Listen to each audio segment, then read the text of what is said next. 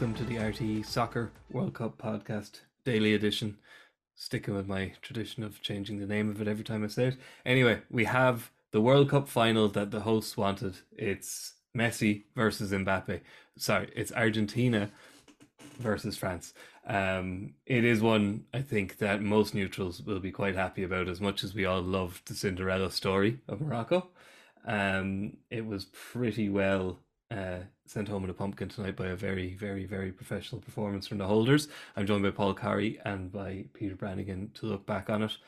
Um, Paul, it was, it, it was a very good start for the French, obviously getting a goal within five minutes after some very un-Moroccan defending, and after that, they they the Moroccan team, everybody had been kind of talking about, oh, they're getting by on twenty seven percent possession, lower than everybody bar Costa Rica.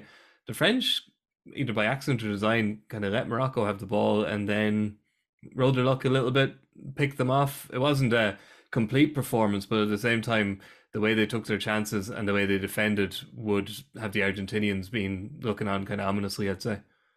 Yeah, it was it was far from fluid, Mikey, with regards to kind of their their attacking play and how they were in possession. But I think we've seen that a, a, couple of times now from France. You would have seen in the England game as well, where they're more than happy to maybe just concede possession and let the opposition have it and and just sit back into their shape. And um, yeah, they they started the game well and and um, you know took advantage of that good start with with the well worked goal, it was it was a mistake from a Moroccan point of view, a, a, rare mistake that we haven't seen in previous rounds. But to be fair to France, they they took advantage while they were on top. But I mean, from there on in, um, it was a completely different Moroccan side than we saw the one against Portugal and Spain. I mean, they had more passes in the first half.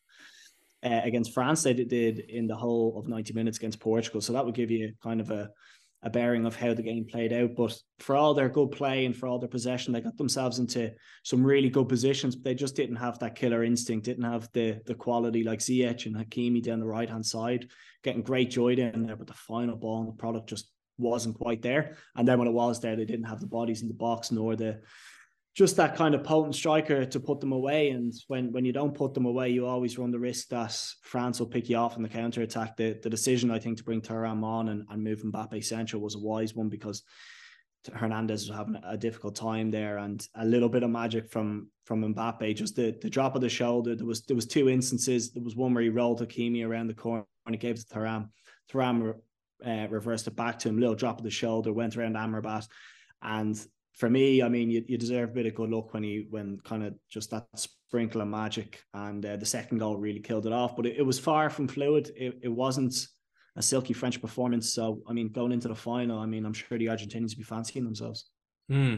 Uh, Peter, it's the early goal kind of changed the dynamic. It was obviously the first goal an opposition team had scored against Morocco at the World Cup, and it kind of changed how they had to play. Um, they lost kind of they lost their three starting defenders by by kind of five ten minutes into the second half as well. But kind of reminded me of one of those awful kind of nineteen nineties high school movies where you know the the nerdy girl takes off her glasses and takes out her the bobbin holding her hair up, and suddenly everybody realizes she's actually really beautiful. So Morocco showed that you know they're well able to play football, and they did it in quite like they they they played some lovely stuff there. But as Paul said, it was the lack of a cutting edge that, that cost them. Yeah, well saved there, Mike. I wasn't sure where that was going for a second, but um, yeah, um, look, the, the lad said it before the match started. If France could get an early goal, and we we even said it the last time. I think it was before the Portugal game. Um, when I was on the podcast last time, with Paul, that like if you can get a goal early against Morocco, it just changes the way they have to play. And then, yeah, they, there was a couple of chances. I know they hit the post in the first half, but there was a few opportunities where you were just screaming at the television for them to, to hit it, go for it, just see what happens. And they were like trying to walk the ball into the back of the net or trying to pick the exact right time to hit the shot. And, you know, it's a World Cup semi final. At that stage, they were only one down. So it was incredibly frustrating that they wouldn't just pull the trigger and see what happens. But, um, yeah, look, uh, I like I agree with Frol, I agree with Paul. Even it wasn't a, a vintage performance from France, but I still felt they were fairly comfortable throughout. There was a one or two little worrisome moments for them, but for the most part, I think France will say they can improve, but they didn't expend all of the energy that they had to tonight, and I think that'll be the way they want to go into the final um, on Sunday afternoon. Yeah, I've got I've got a rest as well, so I'm able to watch you know my DVDs of She's All That and Ten Things I Hate About You now up until you know the third, fourth playoff. Um, what Peter said there is very true, and it was very noticeable Paul, kind of the 75th minute, uh, the substitute uh, striker from Morocco, Hamdallah made he made a great run. Um, and maybe I don't know much about him. Maybe his left foot is for standing on, but he seemed very reluctant to take a shot. He was trying to get back on his right, and then four minutes later, Mbappe, you know, played that one two with Thuram, Thuram made a lovely run into the box, and he took a shot, a shot that was never going in, but it took a deflection off a Moroccan player, and next thing, it's in the path of uh, Kolo Muani, and it's a goal. It just shows that even the best player in the world, sometimes you just need to swing a foot at it and see what happens. Yeah, and it's fine margins, isn't it? And, and Morocco probably needed a bit of luck at, at one point or another to get themselves back in the game because at times they were finding it difficult to to really deliver that kind of sucker punch in the final third. But absolutely, there's there's probably one or two opportunities even in the first half, um, little balls that went into the box. If you if you even think of the bicycle kick, uh, something out of nothing. It was it was a good save from Lloris, even if that had gone in, or that chance that you mentioned where he's dribbled through, just you know, let's swing or left fly and who knows what could have happened. And it was just those fine margins and those little strokes of luck that didn't seem to fall their way tonight. I actually thought in, in general they, they played very, very well. I thought they caused the French problems um, that probably I wouldn't have foreseen happening when they went one nil down, but just just wasn't meant to be for them. And you could probably say the same about Croatia last night. Like for all their good play and for all their possession, like they, they didn't take advantage of, of those moments. And I think when you look at Argentina and you look at France and the top, top teams, when those opportunities present themselves, they're just so lethal in in that final third. And once they get ahead, you saw how the French kind of dropped deep and, and reverted into a, a nice consolidated shape. Argentina did something similar yesterday and hit them on the counter attack. And you just can't afford to go behind against those sides. And when you do, you have to be really clinical. And it just wasn't meant to be for Morocco. Yeah, uh, on the on the first goal, Paul, just get get your opinion on it. The um, obviously um, El kind of charges out. He tries to intercept the ball before it gets to Griezmann. Um, and people saying maybe he was hyped up at you know started the game he wants to kind of just make a statement or maybe he thought that was the best way to stop Griezmann but it was obviously the wrong choice at the wrong time um, was there any chance that the kind of the unfamiliar system might have been thrown the Moroccan defenders? I think it was the first time they played three at the back, and they did well. For obviously they conceded a goal for the first time in the tournament. They seemed a little all at sea. Did you did you see anything there that maybe suggested that they weren't quite familiar with the the shape or the system? I, I thought the first 10 minutes in particular, they, they looked quite edgy. Um, and maybe that was just the occasion. I even thought Amrabat, who's, who's been so good throughout the competition, tonight was probably a bit of an off night. And the first 10 minutes, I thought he gave the ball away at times. Saiss obviously was was carrying the knock, but even himself, they they just looked a little ropey. And of course, when you when you play that three, there is a tendency that your centre halves are going to get pulled into positions where they don't necessarily want to go, and that's into those pockets of space that Griezmann was in.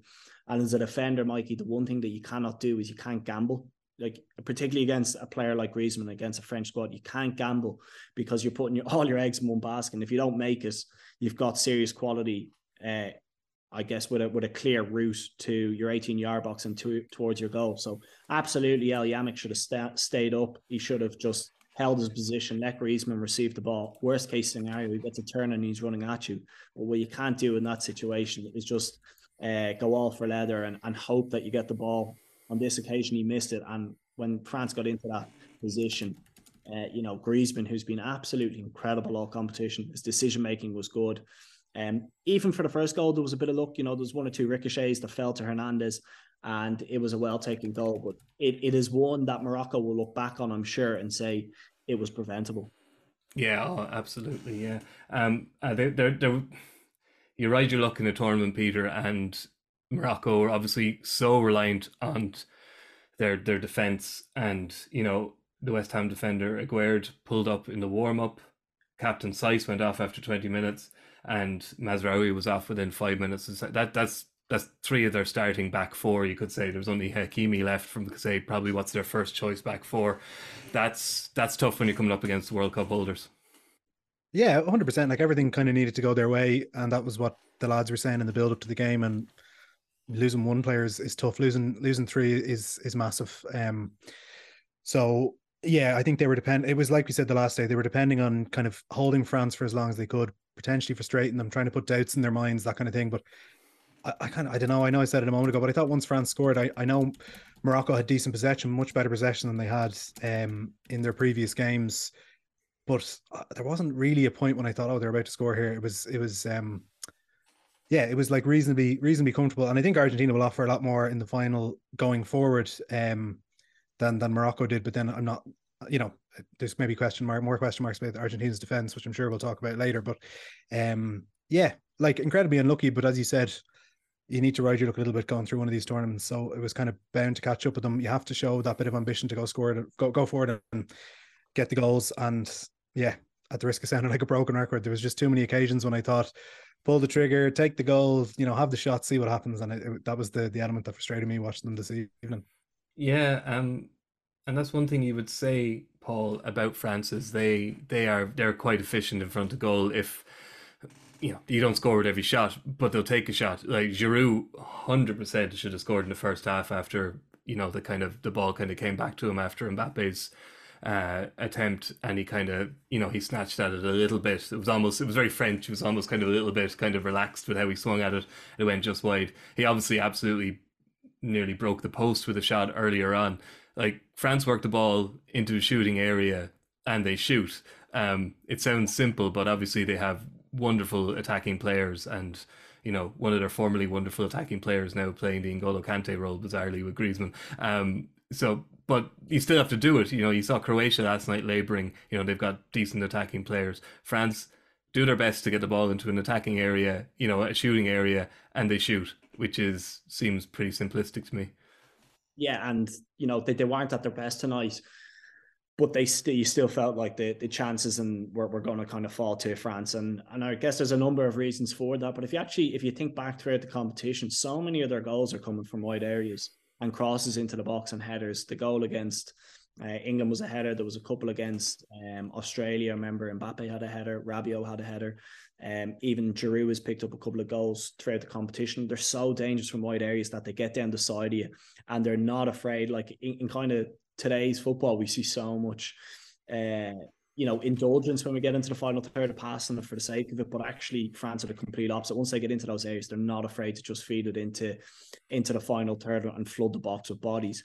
So that's one way they can go about you. And then naturally enough, like the pace they have on the counter attack with Dembele and Mbappe, both of them are, are more than happy to come central and run beyond Giroud. And, and they can kind of just get at you, Mikey, in a number of different ways. So that that's kind of their their main threat in attack is that you know they can they can sit in counter attack you, but they can also keep control of the ball and, and carve you open with with different ways. Um, you know, by linking off Giroud. So yeah, I mean that is one thing that you would say with France in particular is the spread of goals, the spread of creativity, options off the bench. Um, you know they've they've scored quite fluidly throughout this competition, and you would certainly back them to at least get one against Argentina.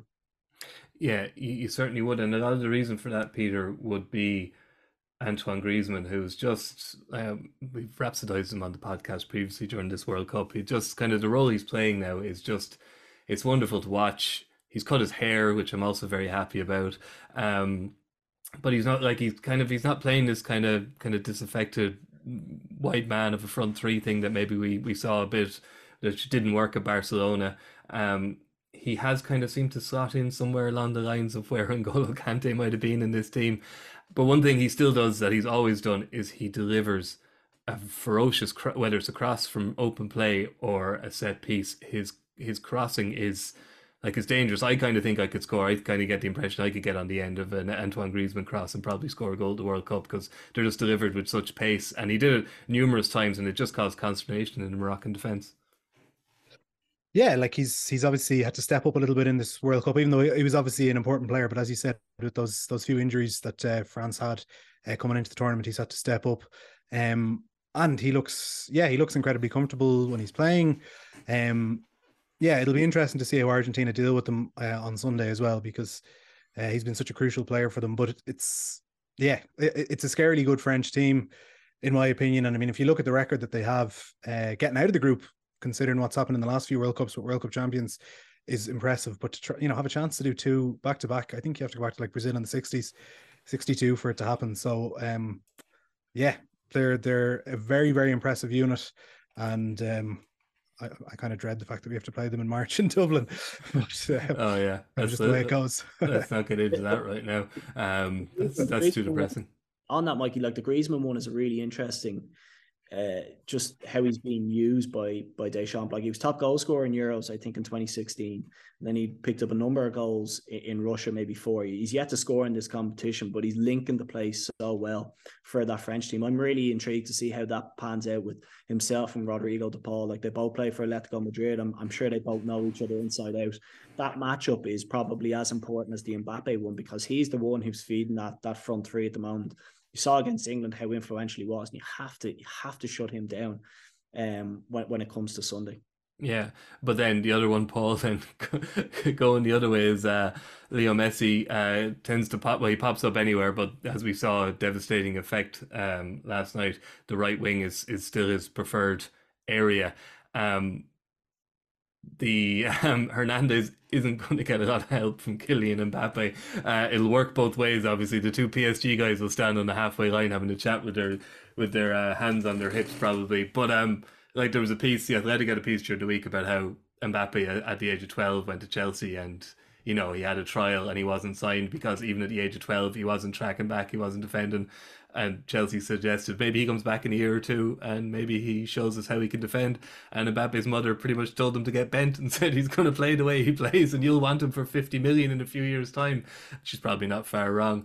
But that's going to be an, like, both teams are going to have to set up and say, look, our two most dynamic players, you know, whether they're 35 or 23, like, they're not going to do much defending. They're playing on the same side of the pitch. That's going to be interesting as well, isn't it? Yeah, I, th- I, think Argentina will absolutely look at at that left back position um, and Hernandez and identify that as their probably best route to goal. I think he really struggled against England at times, particularly going up against Saka. And tonight, um, even Ziyech and, and Hakimi were really troubling. Hakimi was actually running inside uh, Ziyech at times and almost like a an underlap and, and causing a 2v1 situation, which Hernandez couldn't get to grips with. But you're absolutely right a, lot of that is coming from the fact that Mbappe refuses to to track back. So, so, I would fully expect that Messi, in the way that he's playing, he just drifts. He, he finds spaces. He'll pull onto that side. And we saw last night what, what he did to Gvardiol.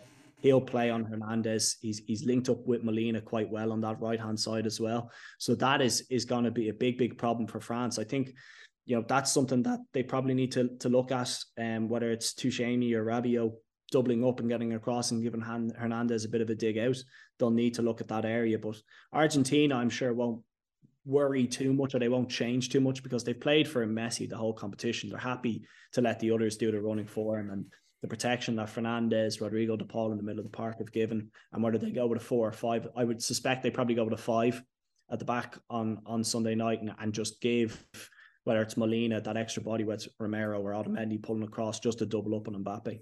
Mm-hmm.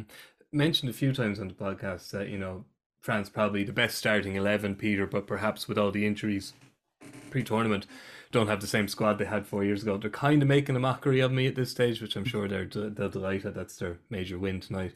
Um, but you know, the subs did change, not change the game. They were winning, but the subs kind of secured it for them. There's there's no doubt that Thuram coming in and going on the left and Mbappe going through the middle really caused Morocco problems. And then obviously Kolo Muani scored a goal within seconds of coming on the pitch. Um, so that's that's definitely interesting that but this idea that France don't have don't have kind of the bench is clearly wrong because as as uh, he was coming off uh, as the substitution was being made, George saying, "Well, we'll just we'll just confirm now in a second who is coming on here for France for Dembele, and I was like, it's Kingsley Coman. It's gonna be Kingsley Coman. Of course, it's Kingsley mm. Coman, and then it's it's Kolo Muani. So they definitely they they have more options than maybe we've been giving them credit for up to now. Yeah, definitely. When Thuram came on, he at one stage he kind of ran at the defense and he was taken down just as he got to the edge of the box, and it looked like he was going to get in, and he was brought down. So yeah, obviously a pacey fellow who can come in and change the game. And then like the goal, obviously Muani kind of just had to finish it at the back post. There wasn't a huge amount, but I suppose he got in the the right place at the right time to get there. And um, yeah, it'll it'll be interesting to to see how much they use the squad or how much they have to use the squad um, on Sunday because I suppose you'd expect something of a fairly physical game from Argentina. I don't know what you think, Paul, but in terms of like everything they've they've tried to get up in people's faces, even some of the footage from after the Dutch game, which I know was a fairly tense game anyway, with all the cards getting handed out and all the rest of it. But um, you know, there's footage of them going up to the manager and Messi having words with the manager and all the rest of it. And um, I'll, I'll, just be yeah, it'll be interesting to see if there's well, it'll be interesting to see how it plays out and uh, how much of that additional squad that that uh, that they, they need on Sunday. But um, it'll be interesting to see if Argentina really stick it up to France. I'm not sure if other teams have in the tournament so far from kind of the games I've seen and get properly physical with them. I don't think there's much choice, Paul, do they? Because the one thing France have that Argentina don't have in the backs that I've I've noticed really is like the, the French forwards forwards apart from sure they just have raw speed, don't they? And that's something that could surely hurt the Argentinians. Yeah, it, it absolutely has potential to do that. I was really worried for Argentina after the Saudi game with with Romero and Otamendi playing together. I thought there was mistakes between them to be fair to them over, over the course of the tournament, they've improved. I just think that they might look at going with those those three centre halves. Um, I think individually they all have mistakes in them, but I think when they play together, that Martinez, uh, Romero, Moss, Otamendi, I think it, it gives them a, just a bit more solidity, and I think they might look for that against France with with that in mind and and how threatening they are going forward. But for me, France can't afford to play like they did tonight or how they did against England, against Argentina. I think Argentina would would do them if that was the case, but I, I would expect that they they would up their game and maybe they'll freshen up at one or two bodies that missed out tonight. But uh, yeah, interesting to see. I, I would suspect that Argentina would go five in the back, Mikey. Yeah, that that would be interesting, and obviously Rabiot coming back in for France would would you, you, could see that coming in, but then at the same you'd have to say in in the defense, Peter Konaté didn't do himself any harm tonight. He had a he had an excellent game. He seemed to be kind of he, he seemed to be anticipating stuff maybe a little bit quicker than Varane, and they they did seem like kind of quite a good team there in the center of defense.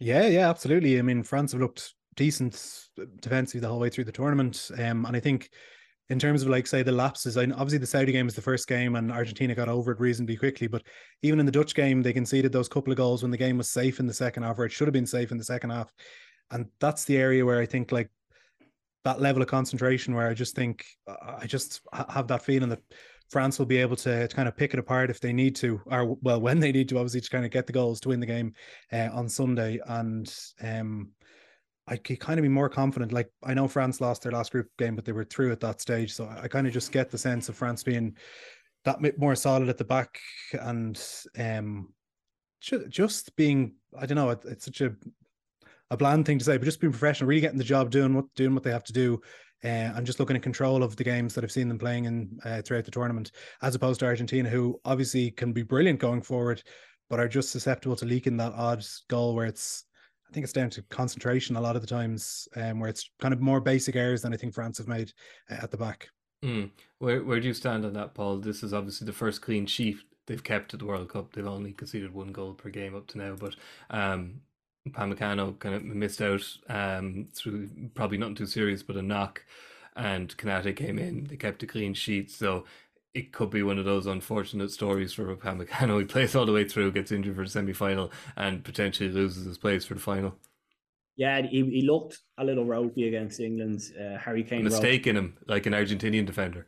Yeah, yeah, absolutely. He, he seems overly eager at times to go try win the ball, and Harry Kane rolled him quite well in, in the first half, and he may have played himself out of out of the team. He's obviously picked up a knock, which is unfortunate. So it'll be interesting to see if he does come back in. I think the rest of the back four picks itself. They have done well to keep a clean sheet tonight. I thought there was times where if Mar- Morocco just had a bit more quality, a better team might have might have carved them open. I'm I'm not convinced that um, France will keep a clean sheet nor Argentina. I actually think it might be a score draw on Sunday.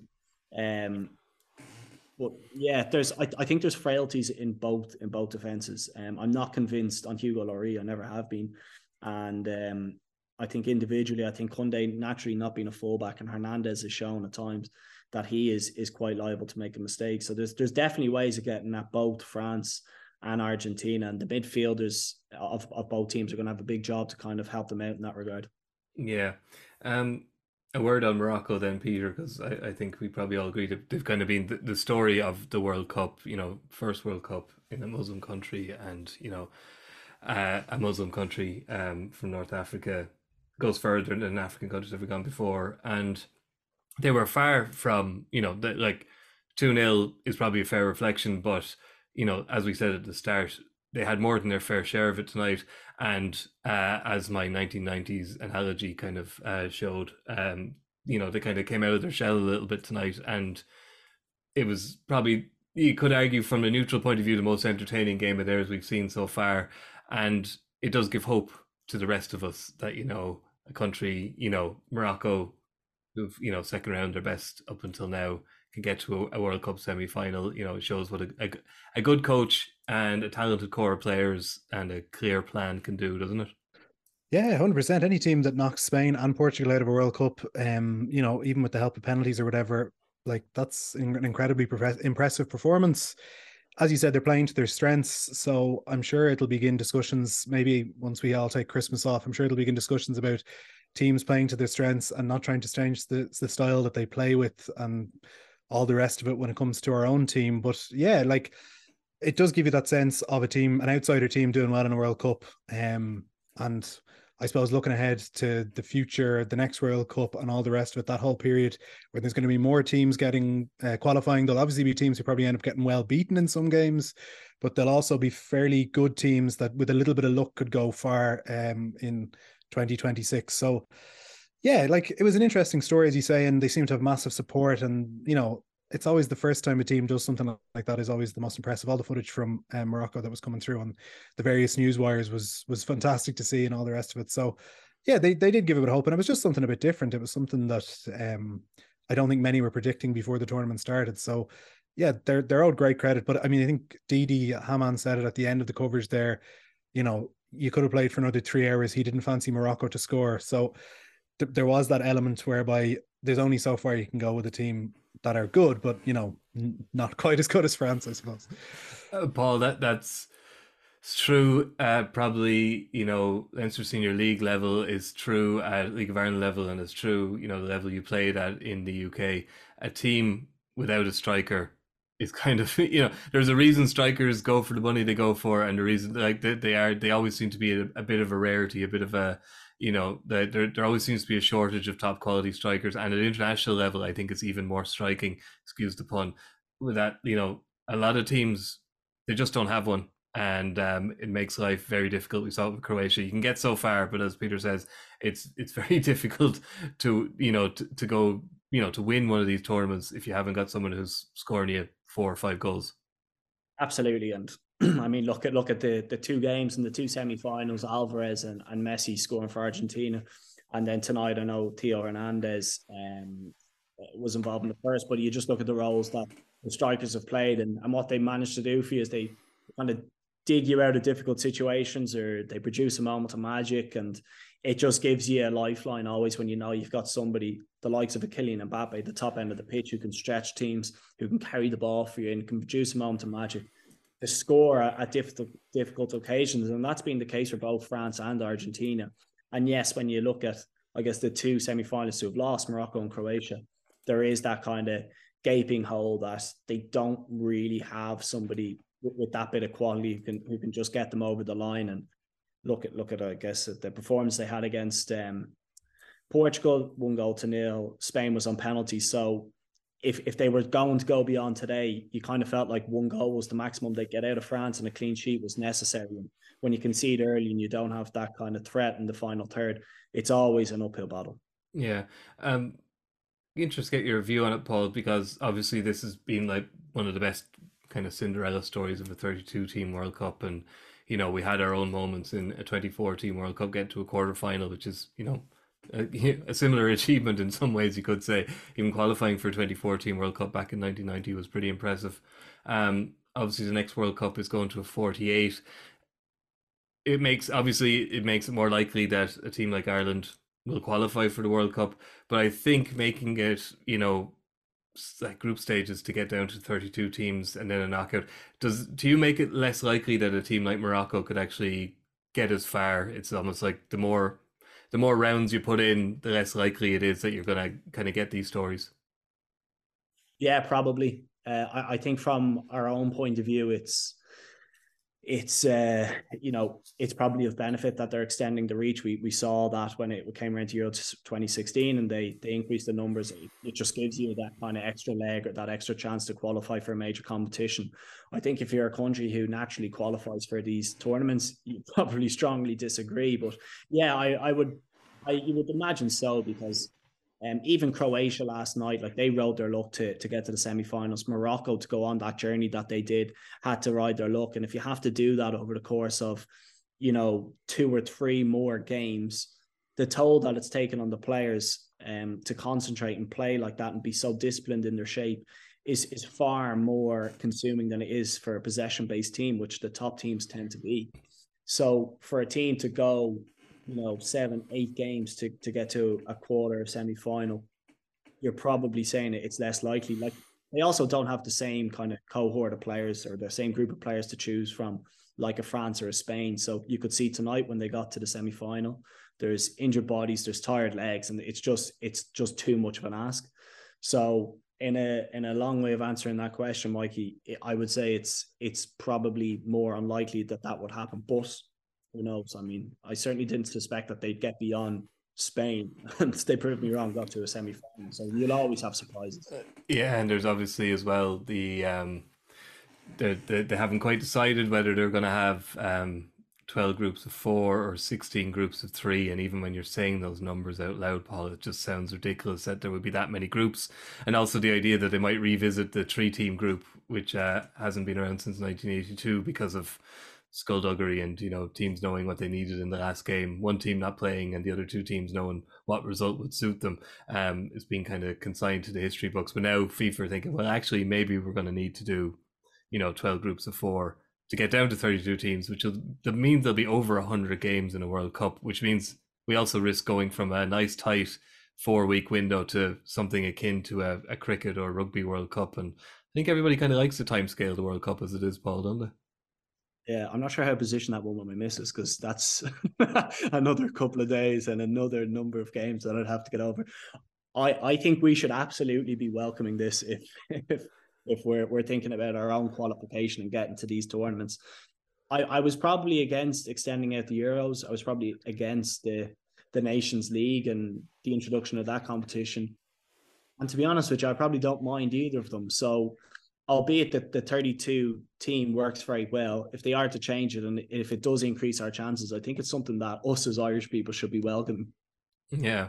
We'll, we'll, we'll wait and see. I don't know how many of those extra qualifying places are going to come to UEFA is the problem, but there maybe even one or two extra would, would increase our chances.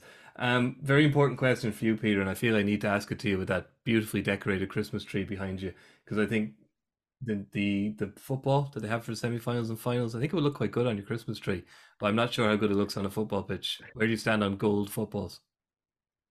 Uh, is this the sorry the, World Cup ball that they're using at the moment? Yeah, yeah. For the semi-finals and finals, they, they've got this gold one. I, am I'm I'm not having it.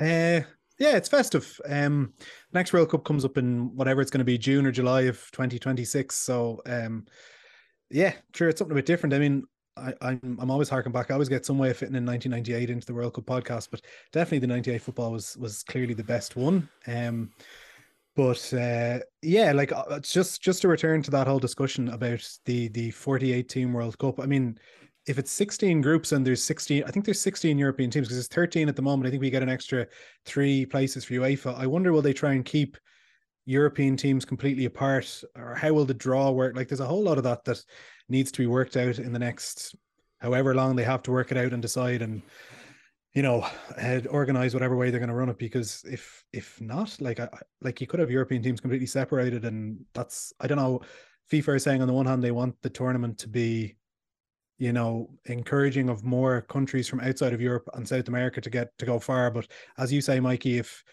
you have to play more european teams to get further in the tournament there's far less likely of a chance of a morocco or whoever else getting there so um, I know Arsene Wenger had quotes about it, but there's, there's going to be there's that's going to be something that has to be properly kind of discussed and sorted out. But uh, mm. yeah, I, I, it's going to be an interesting thing that comes up in the next few months. I feel. Yeah, it's just as we kind of are getting. We've only two games, one real game left in the World Cup, and it just just seems just a nice. It's a nice format that we have. I don't think they really need to mess with it. Um, and going and back the question to the other... is then, Mikey, if if we don't qualify, like watching a team of 48 without Ireland involved, okay, if we get to qualify, brilliant. We're all delighted. But if we don't qualify, then we're watching a probably a lesser product, if that you want to describe it as that, for a longer period of the summer. You know, yeah, I'll be watching the Leinster Football Championship. I'm disgusted that you think I'd be that self-interested. I want to go back to the football for a second, Paul. the actual, the physical football, because I actually I'm curious because you played in a few leagues, you played obviously a few levels. What was your favorite match ball that you know you would play with week in week out? I I didn't really enjoy the um the football league football, but when we used to go was that a mitre to, to FA Yeah, it is a mitre. Yeah, I, I never liked mitre footballs either. Yeah, I didn't like them. They were they were certainly heavier. But when you to go up to FA Cup, I remember playing away at the Etihad, and they were using their own. I think it was the Premier League football. It was a, it was a Nike ball, and just you know the connection off the foot. It seemed maybe it was just the surroundings just enjoying yourself at the Etihad for the day. But it seemed to come off off the foot nicer, and it was a nicer connection. Whereas the mitre ball in November, December felt like a GAA ball when you were kicking it. Headness. Yeah, break your toe. God, I remember that. Yeah, you're playing in winter with the mitre ball. It would hurt. I was just, I'm just curious because every every World Cup I go on the Adidas website and I price up the World Cup ball and shake my head and say, no, maybe maybe I should ask for one for Christmas. You know, 130 euro football for my five aside. The lads would really appreciate it at least. Um, okay, I think this is descending into something other than what it started out as. So we might leave it at that. We have our final, which is great. It's mentioned at the top. Holders, France against the everyone every neutral's anointed favorite team, seemingly Messi United, Argentina, and don't forget the third four playoff where I imagine a slightly undermotivated Croatia will take on, I think, a Morocco team who will desperately want to win the bronze medal. So it might be more competitive than some of these third, fourth matches are. I don't know how competitive they are. They, I don't tend to watch them very often. I'll be honest. Paul, do you watch the third, fourth playoff? No, I don't, but I will because it'll be in Saturday Sport with with Des. And They'll make me. They'll hold my eyelids open with matches. Uh, how about you, Peter? Do you watch the third, fourth playoff? Uh, used to watch it because Après Match used to do the yeah, not, right. not analysis. I suppose you could call it whatever it was that was in no way related to what was happening uh, for the 40, or for the ninety minutes of the game. Uh, I suppose, yeah, maybe I'll, maybe I'll watch it this year. Who knows? Um, you know, but um, yeah, I don't know. I don't even know if Après Match are involved this year, but they used no, to be. That was not. always no, uh, that's that is a shame. That was always a highlight. Obviously, we're going to in- invite you all to watch it on Saturday afternoon at three o'clock, and definitely watch the World Cup final at three o'clock on RTE two and the RTE player. And I believe if you're out and about, you'll be able to listen to radio commentary on RTE Radio One on Sunday Sport. So that's good, and we'll have a preview and a review podcast too. So until then, say thank you to Peter, thank you to Paul, and we'll catch you again. Good luck.